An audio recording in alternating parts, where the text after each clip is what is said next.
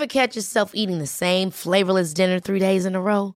Dreaming of something better? Well, HelloFresh is your guilt-free dream come true, baby. It's me, Keke Palmer. Let's wake up those taste buds with hot, juicy pecan-crusted chicken or garlic butter shrimp scampi. Mm. Hello Fresh. Stop dreaming of all the delicious possibilities and dig in at HelloFresh.com. Let's get this dinner party started. A lot can happen in three years, like a chatbot may be your new best friend. But what won't change? Needing health insurance. United Healthcare Tri Term Medical Plans, underwritten by Golden Rule Insurance Company, offer flexible, budget friendly coverage that lasts nearly three years in some states. Learn more at uh1.com. Quality sleep is essential. That's why the Sleep Number Smart Bed is designed for your ever evolving sleep needs. Need a bed that's firmer or softer on either side? Helps you sleep at a comfortable temperature? Sleep Number Smart Beds let you individualize your comfort so you sleep better together. JD Power ranks Sleep Number number 1 in customer satisfaction with mattresses purchased in-store. And now, save 50% on the Sleep Number limited edition Smart Bed for a limited time. For JD Power 2023 award information, visit jdpower.com/awards. Only at a Sleep Number store or sleepnumber.com.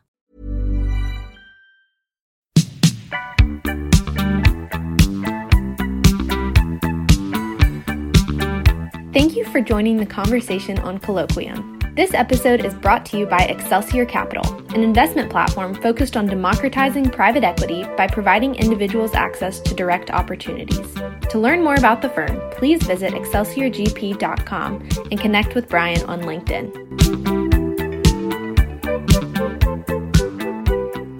Hello and welcome to the conversation on Colloquium. Today I have with me Donna McGovern. Donna is a luxury lifestyle attache at her company Away with Donna. She manages luxury lifestyles, which includes travel planning, entertainment experiences, events, board meetings, personal shopping, and more for a portfolio of ultra high net worth individuals and their families. She travels often and all over the world for work and is always looking for fun, exciting experiences to pitch to her clients. Donna, how are you today? I'm doing well. How are you? I'm good. So, kind of a crazy business. Um, but fun. Ha, yeah, but I'm sure fun. And we're going to get into some of the fun stories that you have and experiences. but did you come from this world? No. How did, okay. So, how, how did you find yourself in this space?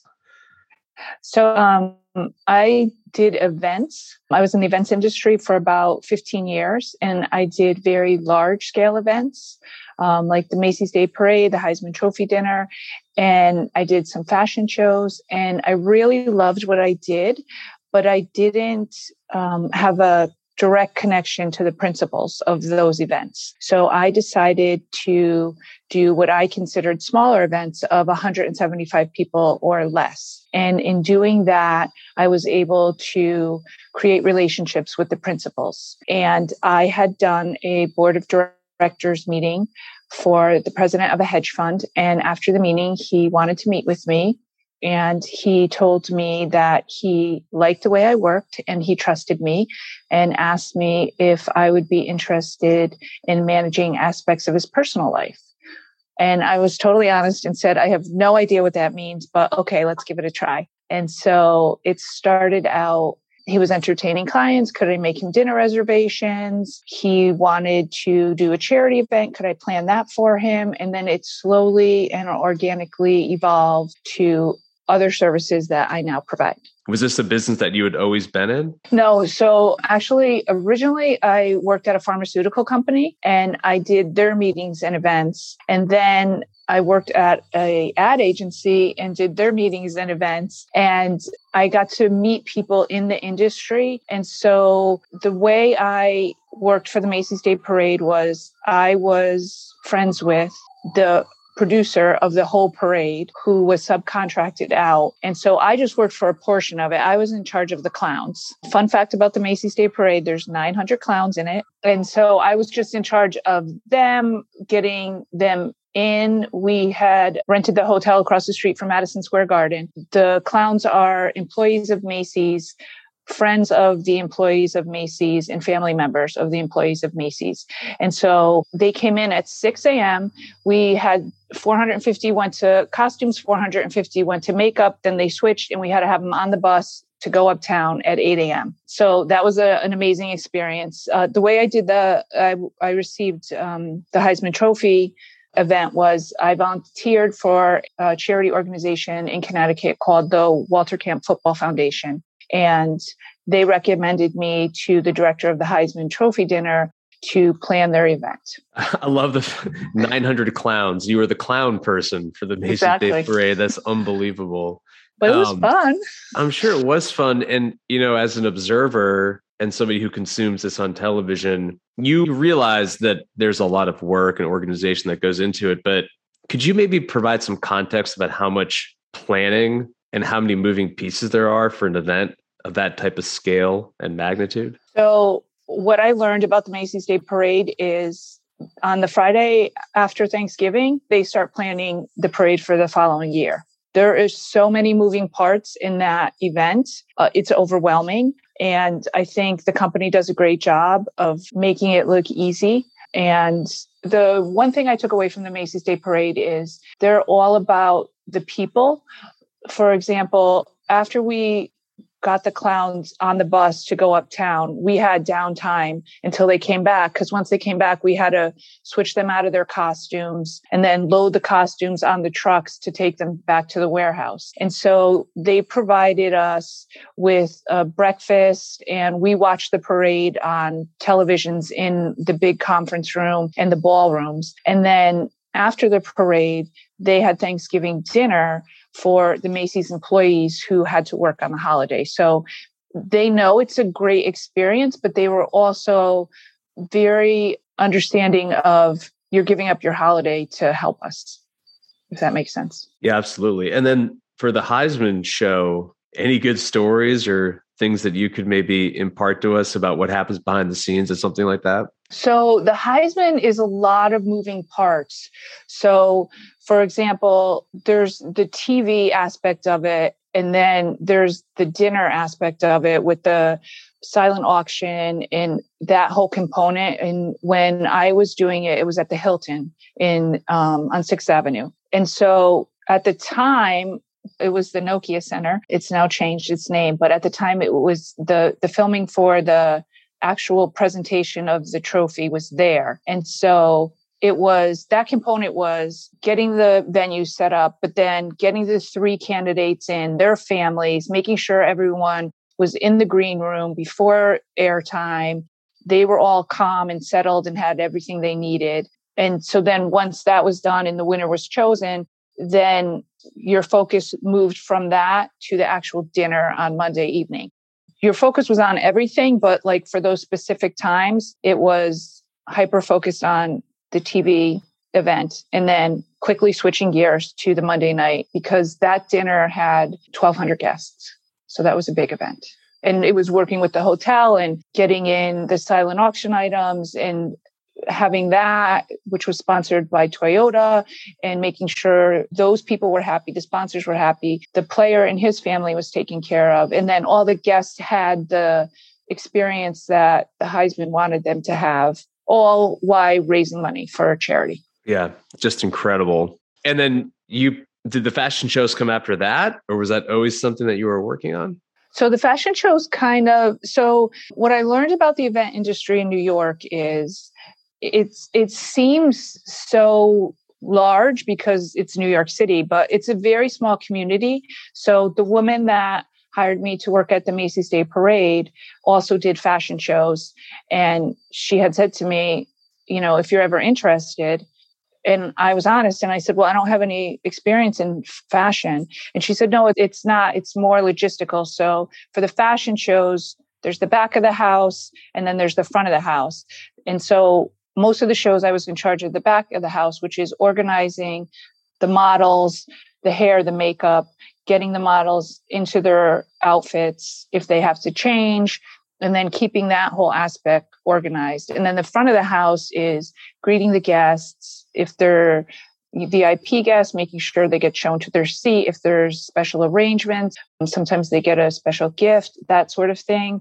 Um, handling any security issues for high profile guests and that sort of thing. So it's like two different aspects, but the same event. And the thing that is the most fascinating about fashion shows for me is it's this it's its own entity of energy. It's exciting it's empowering it's a little frenzied but then literally in less than 5 minutes the show is over. It's like go walk change if you must come back and then boom the designer's out there showcasing the finale. And it's it feels like less than 5 minutes after you've been planning for days and weeks and hours before the show. And so this is the segue for me and i thought about this before our, our conversation. Okay. And you mentioned it, right? The back of the house, front of the house, upstairs, downstairs, this Downton Abbey type dynamic. I'm sure that translates into the ultra net worth individual and family space where a lot happens behind the scenes and before the event. And for, from your perspective, the event or the experience probably goes really quickly, but there's so much that goes into it. So, are there parallels there with working with these fashion shows and these these big events like the Macy's Day Parade and the Heisman, and then working with these ultra high net worth individuals? Absolutely. I think what I've learned is the key to a successful event is to make it look easy. It doesn't matter what's happening behind the scenes. All that matters is that the guest's experience is seamless and enjoyable. And I think that totally translates to to the high net worth individual because your focus is that they have an enjoyable experience. And anything that's happening up until that point or during any part of your transaction with them it's irrelevant. Like you you would need to solve it quickly and learn from it and then move on. And the whole time never take your focus off the goal which is a satisfied client if that makes sense. Oh a- absolutely. So when this hedge fund manager approached you were you hesitant I was hesitant because I wasn't really sure what it meant, but I am from the belief of why not? Like, if it's not going to hurt you, why not try it? Like, you never know what's going to happen. Yeah. And now here you are. So let's get into that experience. One, it's interesting to me that the hedge fund manager was able to spot talent, right? When they see an event go smoothly, right. when they have an extraordinary experience, they want to replicate that for their own lives and they were able to identify you as somebody that could orchestrate that for them. Was it initially just dinners and parties or was it trips and big time events right off the bat? No it was a gradual organic growth and i think that was beneficial for both of us because he was learning the way i work and I was learning his expectation and the type of person he was and what he was looking for and what he would consider a great experience. Like initially, he wanted to take his clients out to dinner, and that's great. So it runs smoothly. It's a good restaurant, those sort of things. And I think those baby steps, as I did different events and services for him, it gave us both a trust factor in each other and got to know it, it helped me get to know like what is he going to think is great? And then that helped me when he did make a request recommend something that i thought was in alignment with his expectations. How does somebody you know you didn't grow up this way. No. And you didn't have experience certainly you work some really big events right? We talked through that. But how do you donna know what the expectations are for this 1% of 1% elite population. Did you do homework? Did you ask around? Are there other people in your network that you're able to compare notes with to make sure that that you were on the right track here? First of all, I'm I'm a very transparent person. So if I didn't know if I didn't or I still don't know something, I'm honest with my clients and say I have no idea or I'm not sure, but let me do some research. So I always try and do my homework. I do have a network of people to ask with more experience than I have in that area. But also, it's to get their perspective and then take that perspective and apply it to the client because everyone is different. And I think that's what's one of one of the things that I try and do is really get to know the client because let's say we have two billionaires. One may think something is absolutely spectacular because of its uniqueness, and the other might think something spectacular because of the experience, if that corresponds correctly. Like someone might want to do something because no one's ever done it before and he wants to be the first to, or she wants to be the first to do it while as another client will want and to do something because the experience touches their heart. That makes sense, right? I mean, there's an adage in our world that once you meet one family office, you've met one family office, right? I mean, everyone they're they're not a they're not a single population. Like they're unique. They have their own motivations. They have their own desires, and I'm sure that's reflected in how they work with vendors like you. Right. Were your clients always male?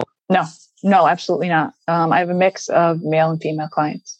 What's the have you been able to ascertain any themes or differences when the client is a man versus a woman? I think just from my perspective, my women clients just have seemed to have so much more on their plate with work and home and kids if they have children. And then the, I shouldn't say more on their plate, differences on their plate. Like my female clients are work, home, kids, and the male clients are work, home, business. The women focus on business too, but it's it's more of um the the women just seem to be juggling more. I don't know how else to say it. No, I mean that makes sense. It, uh, uh, they're almost like the air traffic control, right? I mean, right. They're touching everything.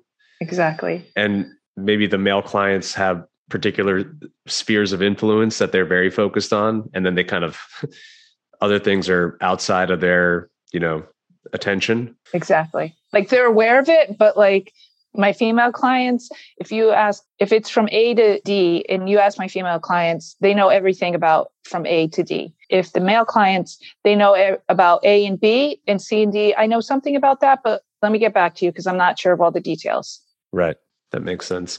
And are you are you often working with like a, a house manager or a personal concierge individual within the family or household that is like the or the the the conductor for the entire orchestra and you're just you know part of that?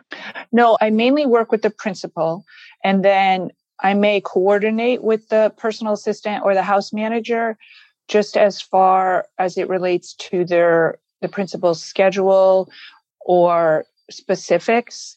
Um, like for example I, I had a client who wanted me to plan out a birthday celebration for their spouse. So it was arranging all of that the restaurant the gift the celebration aspects of it but then coordinating that with the personal assistant like can you make sure that he doesn't have any meetings after this specific time so he can make it to the restaurant that sort of thing. But mostly i, I work directly with the principals. And do you ever have to are you ever brought in by somebody within the family you know either one of the principals directly or a spouse or somebody that's kind of ancillary to the immediate family and you've got to convince somebody that like this is why you need a lifestyle manager i try so i'm not very salesy like i present my services and why they can while using my services could be a benefit to you but if they don't see that, then I don't try and convince them because I think then it feels forced. And I want to work with clients who see the value in what I do. I had clients that have tried me for something simple, like I want tickets to the Ryder Cup to the International Pavilion. And so I would do that for them. And then they saw how seamless it could be. And then they were like, oh, okay well, what about this? Or how about this? And then it slowly grows. But I never try and convince anyone because I think that if it's not a good fit, then I'm okay with that. So then is the value proposition for the most part time saving and then seeking these extraordinary experiences? I think it's part of it's time saving, part of it's what I have access to. So the way I try and describe it is most high net worth individuals have a personal assistant to manage the aspects of their everyday life. And they do a great job with that. What I provide services for are the nice to haves in life. Like, yes, your personal assistant could plan a trip for you, but when I plan a trip for you, I only recommend things that I have personally experienced to make sure it's going to meet your expectation. So that's the difference. And the second part of it, access. I recently had an exciting experience for me. I was able to get a client table at Rao's in New York City. And if you're not familiar with Rao's, it's a Italian restaurant in East Harlem, but it only has 10 tables and you buy a table. So you can't call up and make a reservation. You have to know someone who owns a table. And then the person that owns the table can decide if they want to give up one of their reservations to you. And I was able to find someone who knew someone who had a table and said they were willing to give up the reservation to my client if my client made a charitable donation to one of their charities. So things like that are exciting to me. It's exciting for my client because we made it happen. Um, and and I don't know that a personal assistant could have done that. Maybe they could have, but I, I'm not sure. So how do you? I mean, in your bio and the homework I did on you, I mean, you get people to the Super Bowl, Grammys, Fashion Week. You mentioned the Ryder Cup. I mean, how do you score those tickets? And then it's not just about getting the tickets, right? You want to make sure that it's the VIP tent and exactly. they've got the right seats and the food. And so I guess initially, how do you how do you get the access and then how do you make sure that they're getting that VIP treatment once they're in? So I'm I'm careful about who I work with and I work with people who are also in the ultra high net worth world.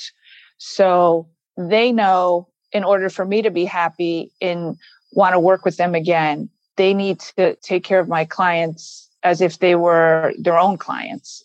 And so I curate a a very special network of people that can help me obtain access to these sort of things. And then it's mutually beneficial for both of us because if my client's happy and I'm happy, then I'm going to come back and do business with you again. So you're going to make sure that everything you say you're going to do, you're going to do. It makes sense.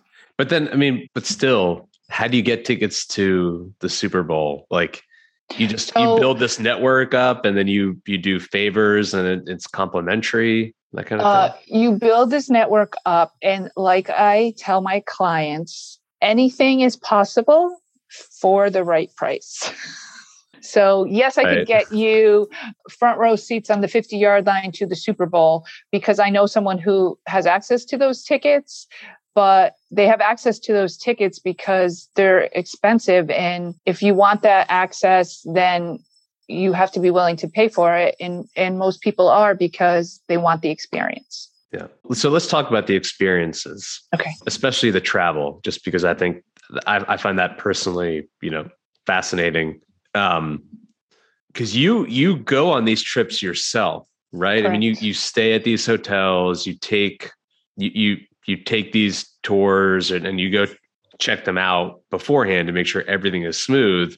So tell me the stories. Like, what's the nicest hotel you've stayed at? What is the most incredible experience that you've been able to organize for a client? Like, what's on your top two, three places to go and visit? So I call that part of my services destination scouting.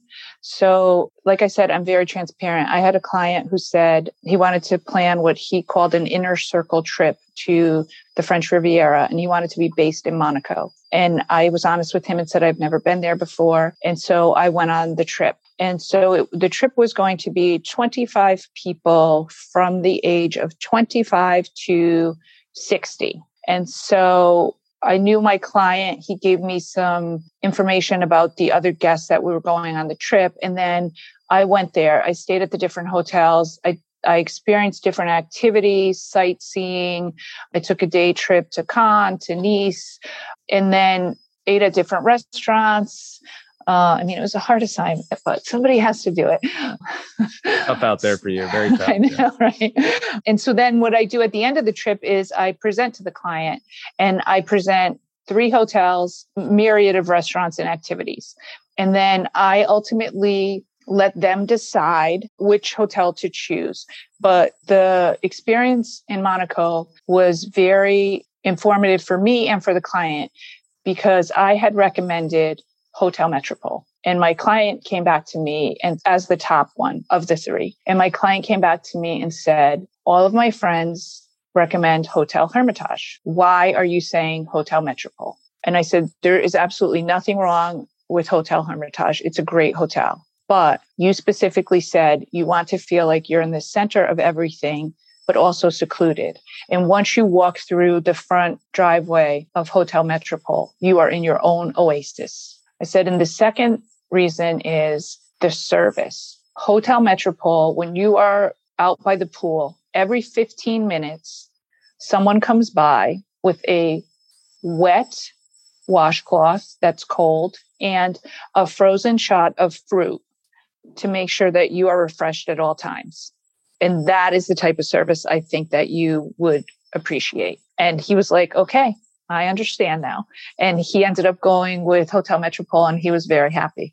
It's incredible. And how do you, so to that point, right, that somebody said, well, my friend said X, Y, and Z, how do you manage the egos? How do you manage these big personalities that are accustomed to getting their way and to and to being able to to make things happen out of whole cloth. Are you intimidated ever? I think sometimes I am, but I just don't show it because I just see it as I'm presenting the information to you that I think is best for you. It's up to you and you have to decide what's right for you out of all this information I gave you. I'll give you another quick example. Uh, I had a client who wanted to plan a romantic anniversary getaway for he and his wife. And we he decided on Cabo San Lucas. And so I had narrowed it down to the Pedregal and the one and only. Those were my top two hotels. And I said the one and only I don't think is going to be a good fit because they have an in-room butler. And if you're going away on romantic weekend with your wife, I don't think that an in-room butler, I think that's going to kind of affect the mood. And he said, "Okay, I appreciate what you're saying. I'm going to go with the one and only. Let's get it done." And I said, fine. Um, they arrived. And about three hours later, I got a call from him and he said, My wife hates the butler. You need to get us out of here. And I said, Okay, let's take a beat. Do you like the rest of the resort? And he said, Absolutely. We love everything else about it. I said, Okay, what if I have the butler meet with you out of the room every morning at 9 a.m and you tell him your needs for the day and then that's it. You never see him again. And so he said let me talk to my wife and get back to you. And i said okay fine. And if not if that's not a good fit then i will absolutely move you. And so he called me back and he said yes my wife is okay with that. And i said okay great. And that was it. He enjoyed his trip. They came back. He met with me after and said thank you for not saying i told you so. And i said well why would i say that?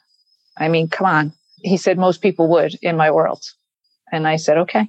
Yikes. Any nightmare stories? Trips that go sideways, like things that are outside of your control that you've had to just do a, a complete damage reclamation project on? I have had trips and events be disastrous, but on those experiences, what I learned is like the client complained, I corrected it, but it wasn't anything that was specifically wrong. It was just that I realized at a certain point during the expansive complaining that nothing anyone could do was ever going to make them happy. So I just accepted the fact that it wasn't anything wrong with the hotel. The hotel was fine. The ground transportation was fine. The activities were fine. They just weren't appreciating any of it. And those are situations that happen. And so what I do is usually after I provide a service to my client. I meet with them and say, did anything go wrong? If something went wrong, how can we make it better for next time? And that's the way I learn. And on the disastrous events, the clients are usually like, I'm just, I just wasn't happy. And so that's not an element of the experience. That's just an element that happened, if that makes sense. No, it, it does make sense. And I would assume that historically you got business through word of mouth, referrals, introductions. This is a small yes club type community that people operate in. But walk us through what happened. I mean, we're recording this in early 2022. Mm-hmm. What happened when COVID hit? So when COVID hit, initially, the clients that I had went to their second or third homes um, and just hunkered down and did nothing. But one of the services that I provide is investment property research. So if a client is looking for a second home, they would like to buy a home for their children, they want to gift someone a home, then I do the research for that. I used to have my real estate license. I don't have it anymore, but I'm a real estate enthusiast. So they'll tell me, I'm looking for an apartment in New York City. I want it as a rental. This is what I want to pay. This is what I am looking for in the building. And then I do the research. I meet with the realtors, narrow things down to five or six properties. And then I present those properties to my client and tell them why I think they are the best. If you want this apartment as a rental apartment, you can rent it out for $4,000 a month, but the maintenance fees and the taxes are 2000 so that's a nice profit. Or this one over here the maintenance fees and taxes are 3000 so a little less of a profit but then you decide which one you want. And so i do those sort of things and then once i present to them those options they take it from there and have the final sale and or or not and and then move forward. So i was able to work on projects like that for my clients because of the way the market was because of covid. But i assume the the events and the dinners that all went away for a while right? That all went away for a while. I did have a couple clients that wanted to do events but i was honest with them and said i did not feel comfortable doing events for them because of just the whole covid situation. Some understood some didn't but it also gave me a, a chance to align with clients that share my values that's a nice way to put it. I like that. I'm going to use that one myself. You have to be politically correct all the time. no, I mean we're both in a service industry. Uh, I, I, understand. So, what what is what are the current trends? I mean, the market's coming back, right? People are traveling. The world is opening up, and kind of Omicron is is on its way out. Hopefully, here. Yes. What are the requests you're getting now? What are people interested in? So most of my clients are interested in ex- the experience, like whether it's uh, they want to go somewhere sustainable, they want true off the grid experience. They want it to be more meaningful in some way, even if it's a dinner party. Previously, clients would have these dinner parties where there was 20 30 guests and it was a wonderful experience but now they're like you know what i just want to invite 10 of my closest friends people i haven't been able to see in a couple years so i think it's more heartfelt or a more genuine experience if that makes sense if that's the right words to say they just want it to be more meaningful and and has travel picked back up are people taking these trips mm-hmm.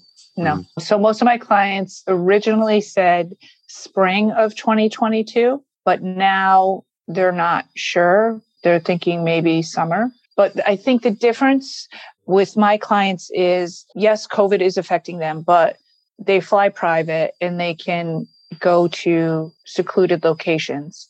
Like I was excited to speak to someone yesterday about the Brando Resort. Someone had reached out to me and wanted to tell me about it.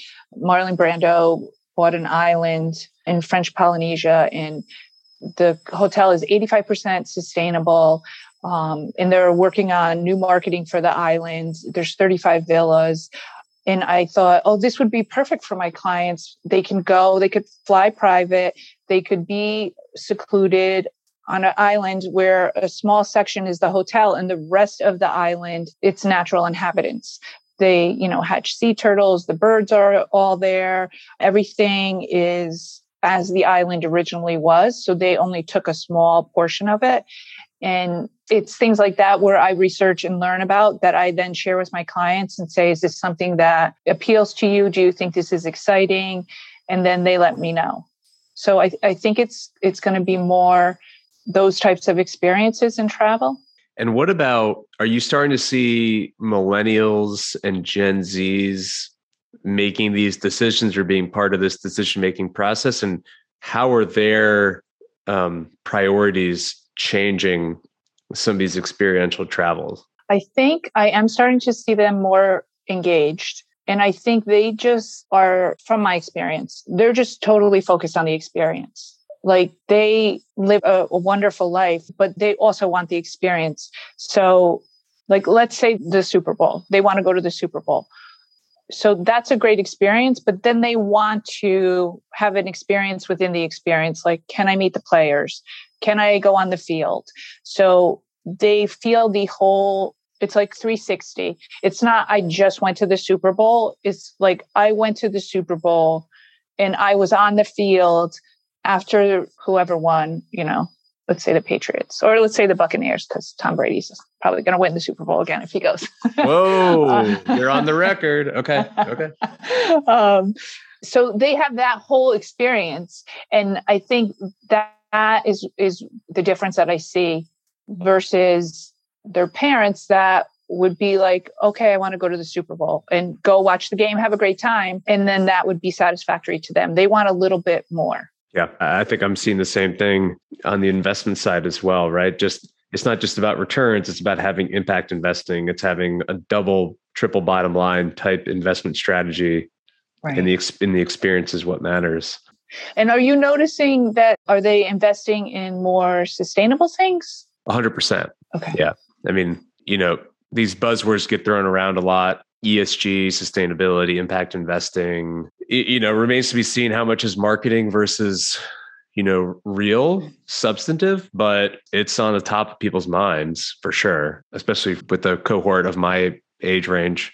So I'm not surprised that would it would fall through onto the to the other side as well. Well, listen, Donna, this has been great. It has been. Thank you. Yeah, really fun and a little bit different conversation.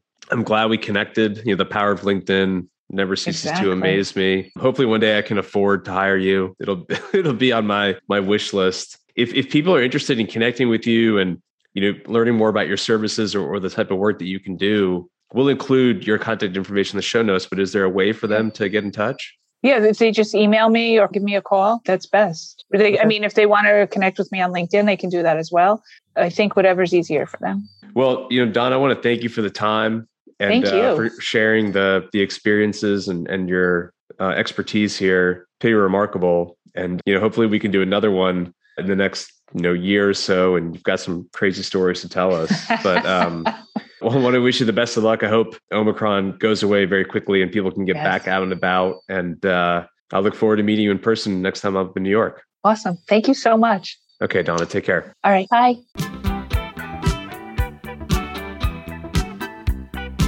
Thank you for joining the conversation on Colloquium.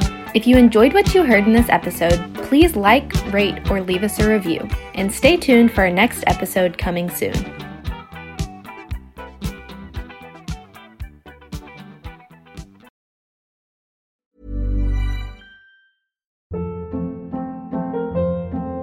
Hold up. What was that? Boring. No flavor. That was as bad as those leftovers you ate all week. Keke Palmer here, and it's time to say hello to something fresh and guilt-free. Hello Fresh. Jazz up dinner with pecan-crusted chicken or garlic butter shrimp scampi. Now that's music to my mouth. Hello Fresh. Let's get this dinner party started. Discover all the delicious possibilities at hellofresh.com. Planning for your next trip? Elevate your travel style with Quince. Quince has all the jet setting essentials you'll want for your next getaway, like European linen, premium luggage options, buttery soft Italian leather bags, and so much more. And is all priced at 50 to 80% less than similar brands. Plus, Quince only works with factories that use safe and ethical manufacturing practices. Pack your bags with high-quality essentials you'll be wearing for vacations to come with Quince. Go to quince.com/pack for free shipping and 365-day returns. Imagine the softest sheets you've ever felt. Now imagine them getting even softer over time. That's what you'll feel with Boll and Branch's organic cotton sheets. In a recent customer survey, 96% replied that Boll and Branch sheets get softer with every wash. Start getting your best night's sleep in these sheets that get softer and softer for years to come. Try their sheets with a 30-night guarantee. Plus, get 15% off your first order at bollandbranch.com. Code BUTTERY. Exclusions apply. See site for details.